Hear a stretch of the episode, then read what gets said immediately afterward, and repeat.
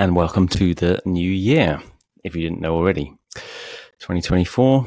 Often get that date confused, as I think we all do. What, what year is it? Now, when you remember 2000, you know you're in trouble. when you're an adult in 2000, it was like, how could that possibly happen? Sort of 24, 25 years almost later. We're still here, still here, and hopefully doing well. Um, so I hope you're well today. I hope I find you well. And if you're not, hang in there and better times will always come again. That's the nature of life. Um, supported by the gunas that their life is always changing and, you know, bad times roll with good and then good times tends to go south and, uh, you know, it's a merry-go-round until it's not. Yeah? So enjoy it. And then, as they say in the Bhagavad Gita, for the harder times, you know, sometimes we just have to bear them, and then sometimes we can change our attitude towards them. So, I suppose on that note, we're looking at the podcast today as a take on attitudes to practice again. So, how can we stay motivated, enthused, inspired by a practice that is, well, repetitive, um, and just goes on every day. It's like, you know, you've just finished one you think, well, that's a good job done, you know, pleased with that. Pleased I motivated myself and did it, you know.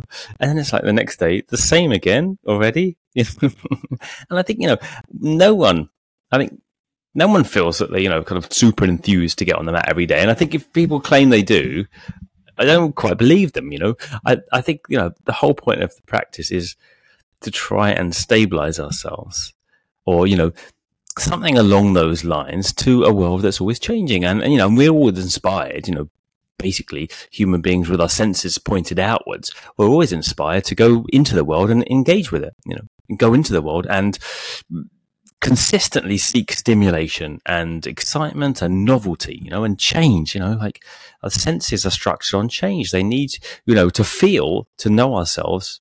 We need change. And we, you know, if any pleasure goes on for too long, for example, it becomes completely unfelt or it turns to pain. Yeah.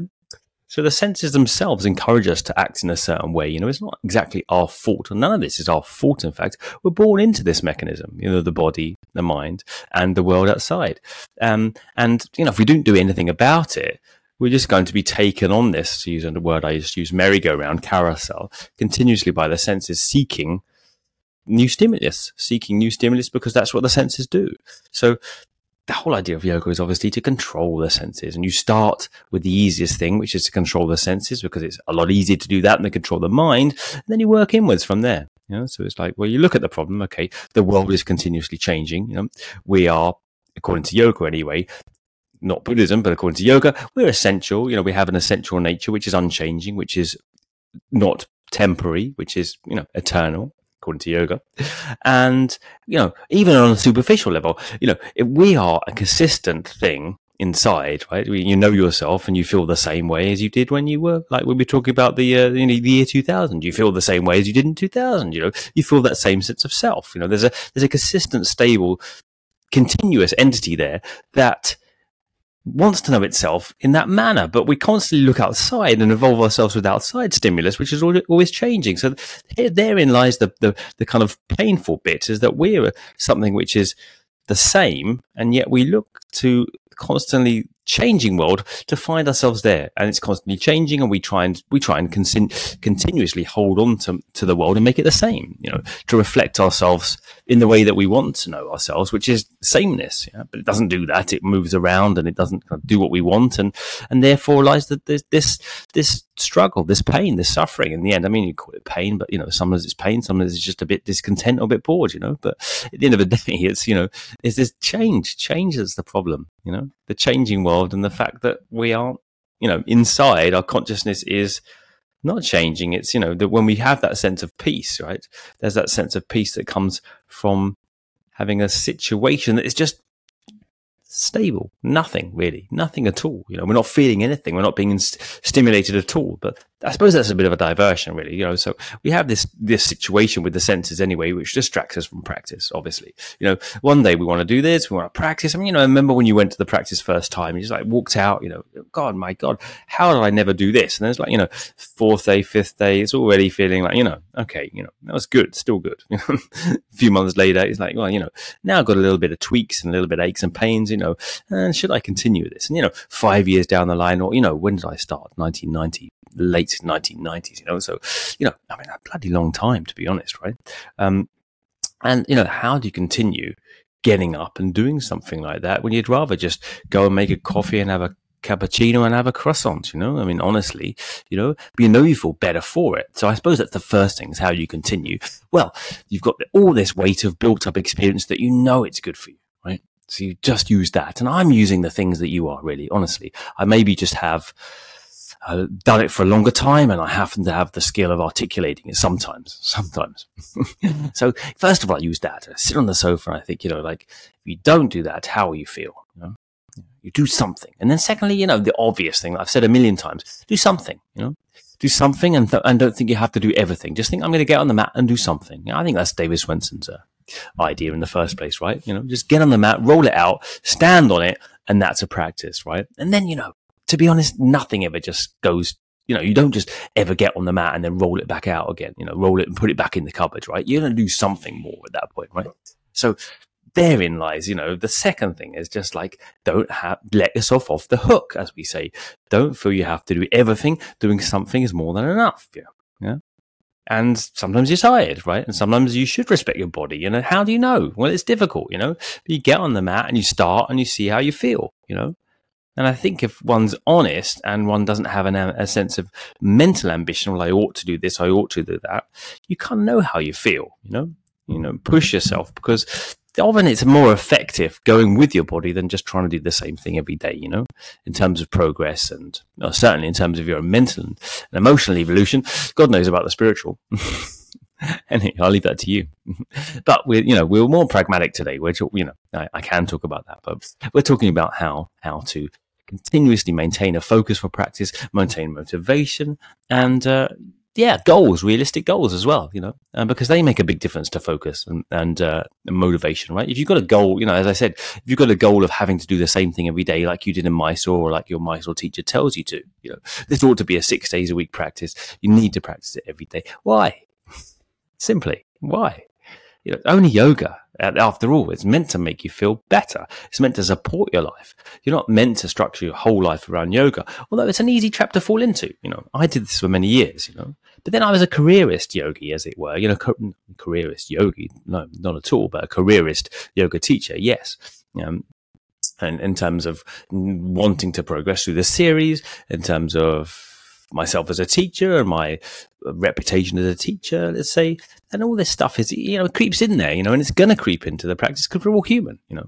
In the end of the day, like it's just because we're doing yoga. It's not a magic force field around you. They say as soon as you're doing yoga, you no longer have ambition. You no longer have per- personal motivations. You no longer have vanity or pride towards it. Of course you do. You know? Of course you do. You know? The yoga's there to give you that same experience of you know of sameness every day. And in the end it kind of chips away at this this trying to make yourself something in the world. So you're trying to because this is all what the, ten, the senses are doing. They're looking out in the world to define us. We feel this inherent sense of lack. I mean assuming this inherent sense of lack is where you get the christian idea of original sin. You feel this inherent sense of lack. Looking out in the world is the most immediate thing to do. When a baby's crying it's looking out for something you know and then we, you know, and then continuously being told to and naturally doing so, looking out inside, looking out outside to embellish, to, to, to develop, to make ourselves something more. The sense of lack or not enough is just so deeply embedded. So we, we keep doing that, you know, and you know, it, we're going to do that in yoga as well, trying to keep adding on experiences, kind of adding on postures, adding on accomplishment. You know, the sense of making ourselves enough through accomplishment is what yoga is trying to chip away at. You do something long enough you start to even, you know, you get to my age, you know, 45 almost, you know, you start to backslide, you know, what is it all about now, you know? And that's where it really gets interesting, right? When you get injuries in a way, you know, not to be too Pollyanna about it, but when you get setbacks, when you get injuries, when you, you don't feel like it, that's when it really gets interesting. I mean, know, anyone could be accomplished at something and feel good about something. And we, you know, you probably into, got into yoga because you were reasonably okay at it, you know?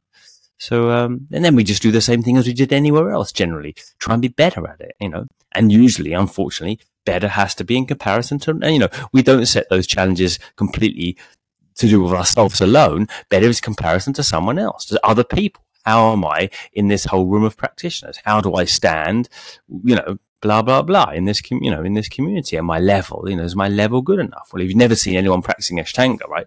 And you know i mean you know you know when you got into it first of all and you walked into the room it was just a joke you know seeing Janu Sirsasana C Marichyasana D is this for real?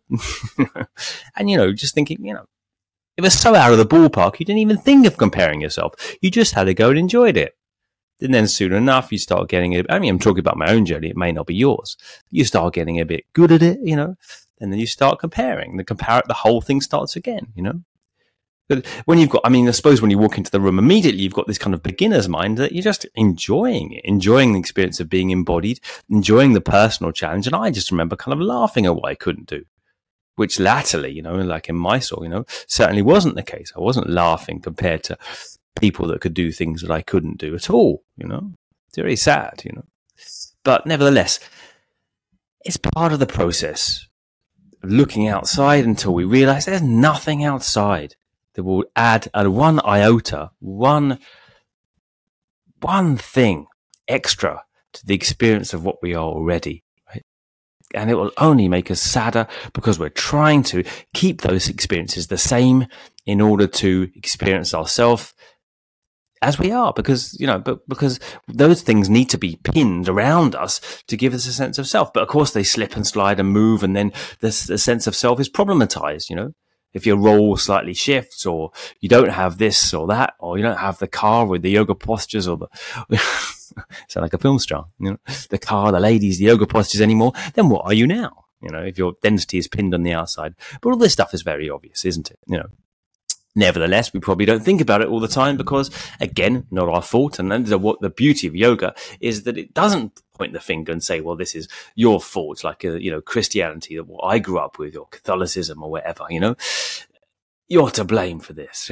you know, yoga just says, well, "This is the mechanism." You know, this is the world you're born into, and this is the body you're born into, and it has these things pertaining to it. And it, oh, hey, wait a minute, it has this whole this whole bag that you've been given on birth called karma. You know, you've inherited it through parents, or if you believe in reincarnation, you've inherited it through the a gl- kind of conglomerate of all the of all the uh, energy that's come through. You know, which just seems like a you know in the first place a, a more reasonable idea than just thinking you just popped up out of nothing and came to nothing. I mean, Krishna says in the Bhagavad Gita, "What then did the world get created on lust?" Because yeah, I mean, otherwise, you know, if you don't accept any idea that you know there's something that continues, and you know, which is basic physics, isn't it? Low, no energy just comes and goes. Nevertheless, we kind of think that you know, oh, it's a sperm and an egg created us. well, well, well, yes, I mean, maybe that's what happens when you look at the bits. But you know, were we just created by lust of our parents? You know, is that the significance of a human life? You know, I would suggest that there's a long train of events. Yeah, but, you know, of course we don't know. Um, and that's a bit of a diversion. And we're coming back to realistic expectations. For some reason, we got very waylaid there. Realistic expectations on practice is essential. So if you start comparing yourself to other people, as I did for years, oh, I need to do leg behind head. Oh, I need to do a better jump back or lift up. Or, you know, something I was obsessed with, lifting up to the handstands and stuff from Navasana or from seated positions, you know. Um, and you know you want to do that and you think when you get that they'll be happy but of course let me tell you for nothing it's not you know it doesn't make it no I, I, mean i managed to do some well, i managed to do most of the things i wanted to do wasn't any happier at all in fact in lots of ways unhappier because then you feel like well there's something you have to hold on to you know? but on the other hand, you have to go through it to realize, just like a rich person can tell you, oh, you know, money doesn't matter. But when you're here, you know, here, I'm not super poor, but you know, when you're here without much cash, you know, struggling and, and, you know, and still feeling like you need to make a dollar, you know, you think, well, money is a bit of an answer, you know, money, you know, but then you realize and you get there, oh, you know, don't feel any happier. Same with yoga. You know, some, some ways you have to go through it to, in order to know that it doesn't make any difference to postures. But that's again an aside. Realistic expectations. The obvious, as I said in a post recently, pick ones that aren't too high. Don't compare yourself with another. I've been teaching for so many years now, and I've looked around every workshop I've done at all these different bodies and just thought, how can we even compare these bodies to one another? They're so different. Yeah. I mean, of course you have certain body types. Yeah. But they're so different. It's not even comparable. It's like going, well, what's your better, what's a, what's a better fruit? Is it an apple or a peach? It's like, well, you know, how can you compare the two fruits? You know, You just be the best best peach you can be. that's a bit sappy, isn't it? but you know, that's the point. You know, you cannot compare yourself to what another person's doing. It just doesn't make sense. You know, you look, get up one time after Mysore and look around at all the different bodies and the way they're moved, and you'll realize looking from from because you don't usually do that if you're just a student to to look at everyone. You know, but when you do, you realize, God, how could I possibly compare my body to someone else's? Anyway, what point is there anyway? Huh? So realistic expectations, pick your own and don't pick things too high because you'll just be disappointed and then you'll feel like quitting. Yeah. And the last thing, basically, you need to continue this asana stuff until it kind of shows you enough that, well, maybe you don't need to use it so, so, oh, how would I put this? So, could so effortfully, so, so, so can, you don't have to spend so much time and effort on it. You know, once you've got the point, I think that then you can, you know, use asana, keep the body conditioned, but also shift to, you know, other things, reading, reflective books, scriptures, whatever is your thing, pranayamas, meditations, you know, it spreads outwards. I think it ought to spread outwards, right? It's after, after all, Ashtanga yoga, apparently.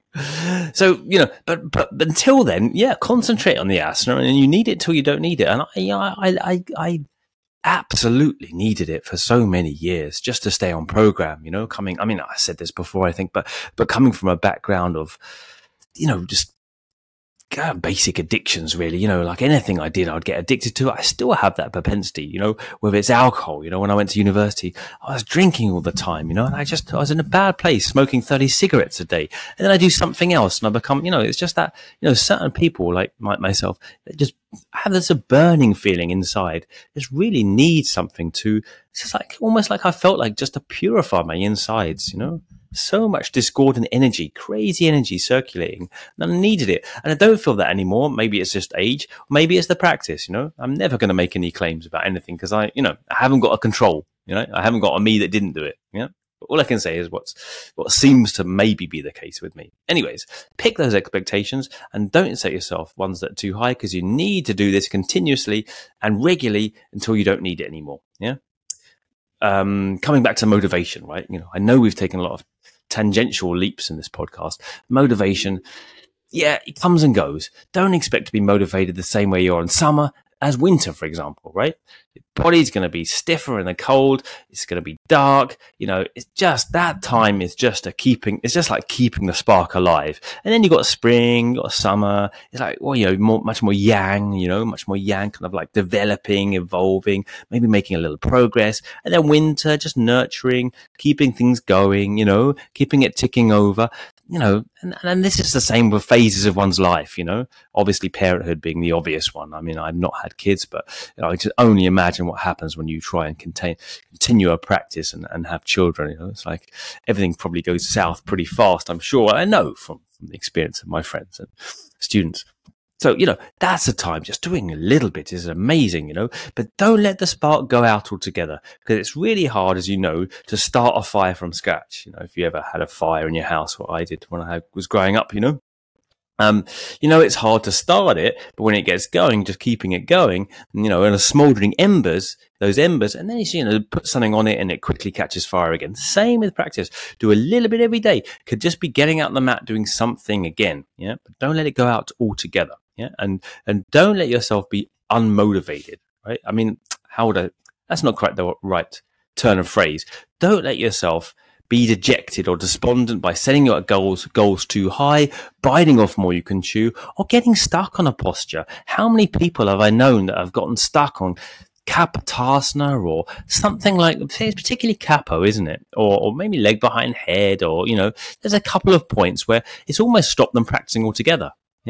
Because of this dread or or frustration or disappointment around those postures. Well, come on, you know, just take it out for a while. You know, you've got to stay motivated and whatever it takes to keep motivated with this practice, do it. Yeah. If it involves less jump backs, do that. If it involves more jump backs, do that. If it involves taking out a posture for a while, adding something in, just something different that gives you a little bit, you know, a couple of handstands here or there that gives you a bit of motivation or whatever is your thing, you know, taking it slower, taking it faster, putting music on. I mean, I remember practicing, you know, many years ago, I did a teacher training with John Scott, his first one ever. Right? John Scott's, a, well, he's a Kiwi teacher, but he was in London for many years. And I remember being surprised. He, after um, going through uh, teaching us in the morning, he would do his own practice. And sometimes I would do practice with him there, just me and him. Amazing you know, experience. But he would put music on, quite often put music on, and we would do that with music. And that's, you know, and that's, you know, one of our, you know, leading uh, old generation Mysore teachers, right? So, you know, you don't have to be so rigid and, and formulaic about it. And, you know, what's traditional in the first place, you know? Make there's nothing worse, you know, than feeling despondent and wanting to quit. Whatever it takes to continue a practice, do that rather than quitting. And then other things, careful use of social media, right? If you're using too much social media, that can kind of put you off, right? Because it's like, oh, it's a bit sickening for one. seeing me too much and and uh, and secondly you know you're seeing all these people that can do all this stuff and they may be young because usually young people can do stuff you know and, uh, and it's just like oh God, you know, and then you get on the mat yourself, you know, that's pretty disinspiring, if that's a word. Um, you know, so skillful use of that, you know, maybe less generally for most of us. Or sometimes, you know, when I started practicing in the early days, we didn't have social media. So I would just use YouTube and I would look at things that motivated me, like, uh, you know, Sharath talking in Mysore. This is when Sharath, Pattabhi Jois was still alive or Pattabhi Jois talking or, you know, or Sharath practicing or, you know, just something for a couple of minutes that would get me in the mood, you know.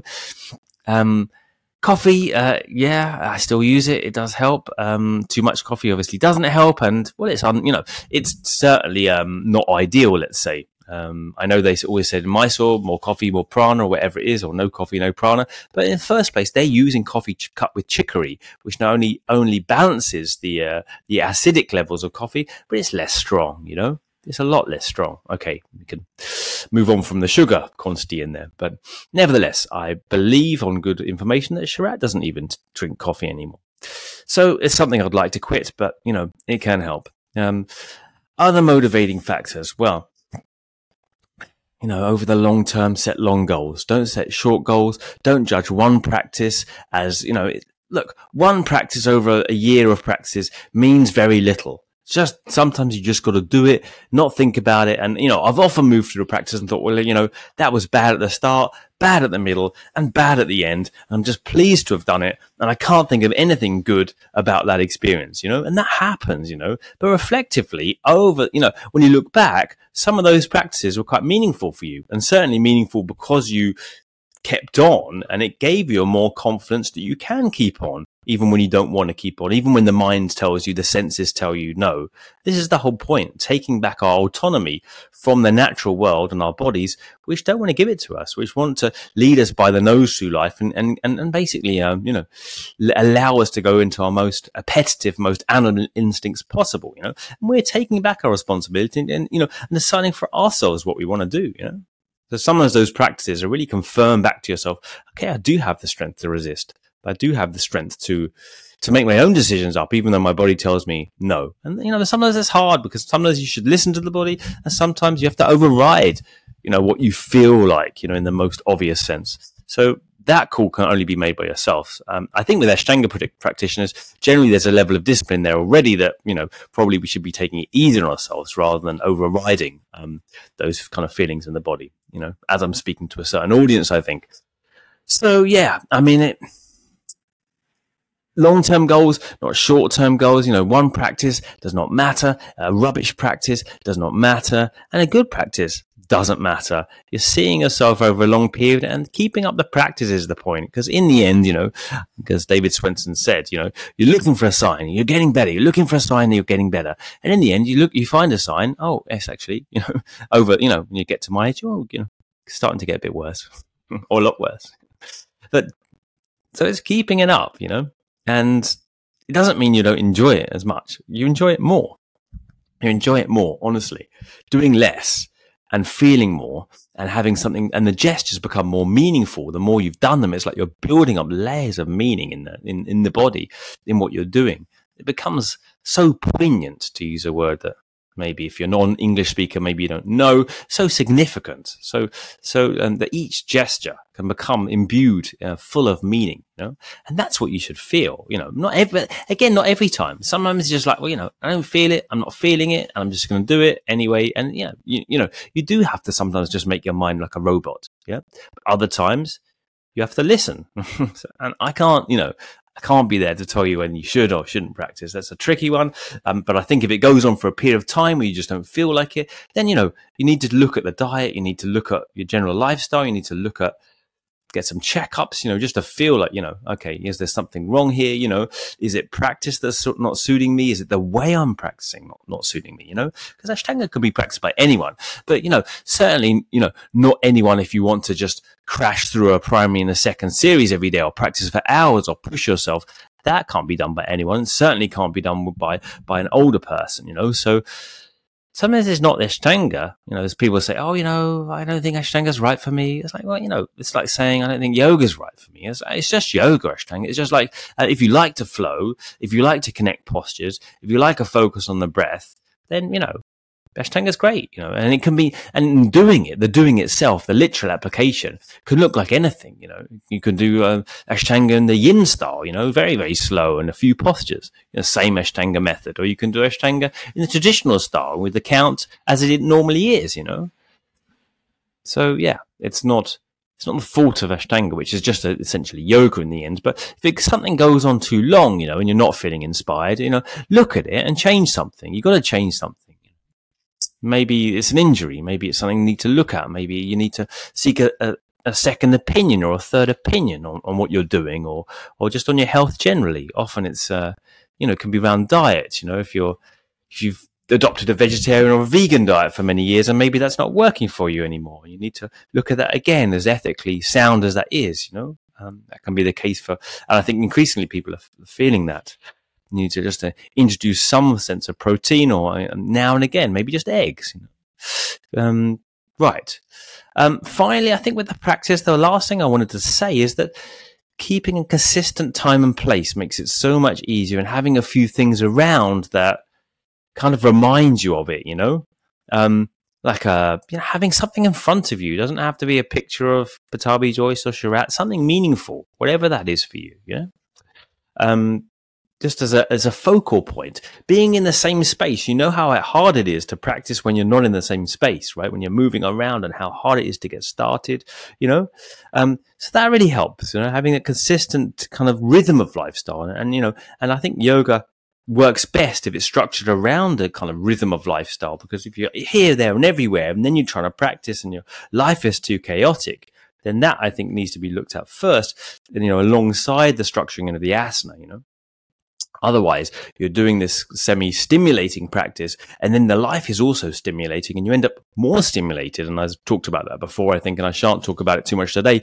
That, you know, practice can easily overstimulate you where it's meant to be stabilizing, you know, and making, making, basically making the consciousness, your consciousness clearer, you know, clearer of uh, emotional biases and prejudices and, uh, and, um, you know, various desires that keep on, uh, confusing us and distracting us from from the essential question, which is you know, and the essential question since we've we've been born is what is it that's going on here, basically, you know. And in our postmodern worlds, we just don't want to ask. You know, we don't, we we even forget to ask that anymore. It's like, well, you know, who cares? Or you know, I don't know. Or you know, but that that's the question I think ultimately behind all our desires and all our likes and our dislikes and everything we're doing. You know, it still comes down to that same question as it ever did.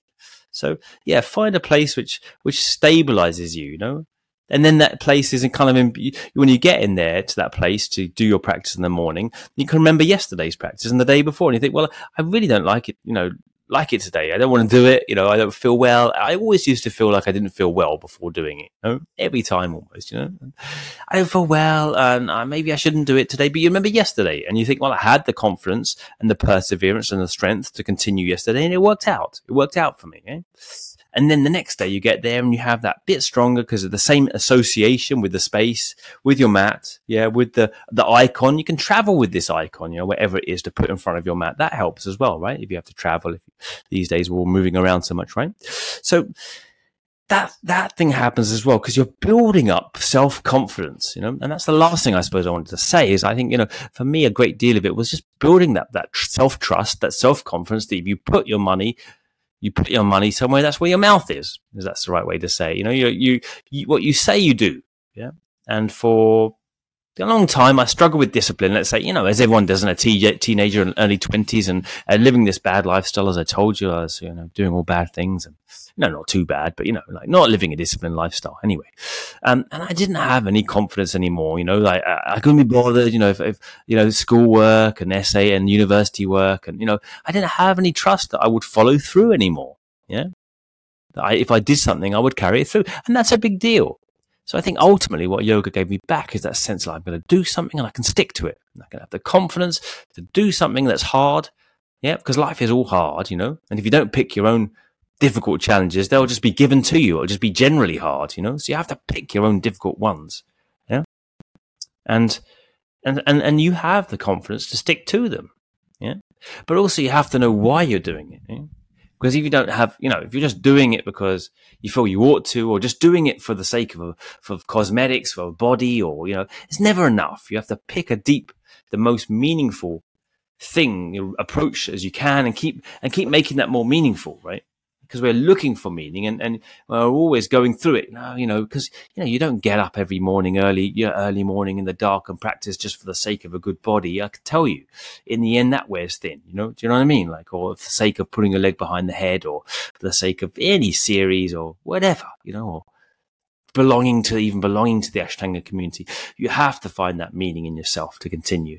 So that's the constant thing in the end, you know, could say listening to the whole thing is kind of, as we say in English, money for old rope, because in the end, it's a search for meaning, because it's the meaning behind it and the understanding of the, can, even if you don't, the, the continuous m- mining or continuous search for building up that meaning that can, that goes hand in hand with the doing. Yeah. And the doing reflects some meaning. And then you've got that lucidity in the mind keep up practice through the meaning you're engendered and it's kind of like a positive spiral. And then we can go into negative spirals you know so easily in life. You know if you don't have a positive spiral you end up usually being in a negative spiral right? We you know nothing you know has a, a meaning into it so you don't take care in the life so that reflects back to you a lack of meaning and you know you go in this negative tangent or you know you don't trust yourself so you don't follow through so therefore you don't trust yourself therefore you don't follow through right? same old you know so you're breaking that spiral with yoga yeah and it reasserts to you every day when you've done it. Yes, I'm going to choose that light path. You know, I'm going to choose the path of of uprightness and and being and doing the best thing I can for myself and for everyone else around me and for the world, rather than just resorting to to the darkness inside us, which is always there for all of us as well, and just choosing the the, the bad path. You know, I think in sometimes, you know, although it's a little bit a bit heaven hell, isn't it? You know, you know, it is, it is as simple as that polarity. You know when you can make better choices, and you know when you're going with that that darker element inside you to make the worst choices or worse choices. Yeah. So in the end, just keeping on searching for that meaning, trying to make better choices, but not blaming yourself either when you don't fulfill those choices. Just get on the mat and have another go the next day. Yeah. There's no praise or blame. It's all coming together in the end for all of us, and we'll all get there in the end. Kind of certain of that. Anyway, I'm wishing you the best, most successful, most meaningful new year that you can have. And if it doesn't turn out that way, that's fine too, because it's all heading in the right direction for us all. Anyway, for me, only today at Keen on Yoga, have a great start to the new year. And if I don't see you online the Mysore class, perhaps I run the Mysore every day online, remember? Come and join it anytime. Just pop in one time. That's fine. Maybe I'll see you in a workshop this year. I've got loads of workshops in Europe um, and some elsewhere in uh, Goa Purple Valley and Thailand coming up and blah, blah, blah. So, yeah, lots of places to see me and meet me in person if you fancy it, or just pop in online one day and say hello. Anyway, for me, from now, from Australia today, from a rainy Melbourne, it's signing off. And goodbye. Have a great day.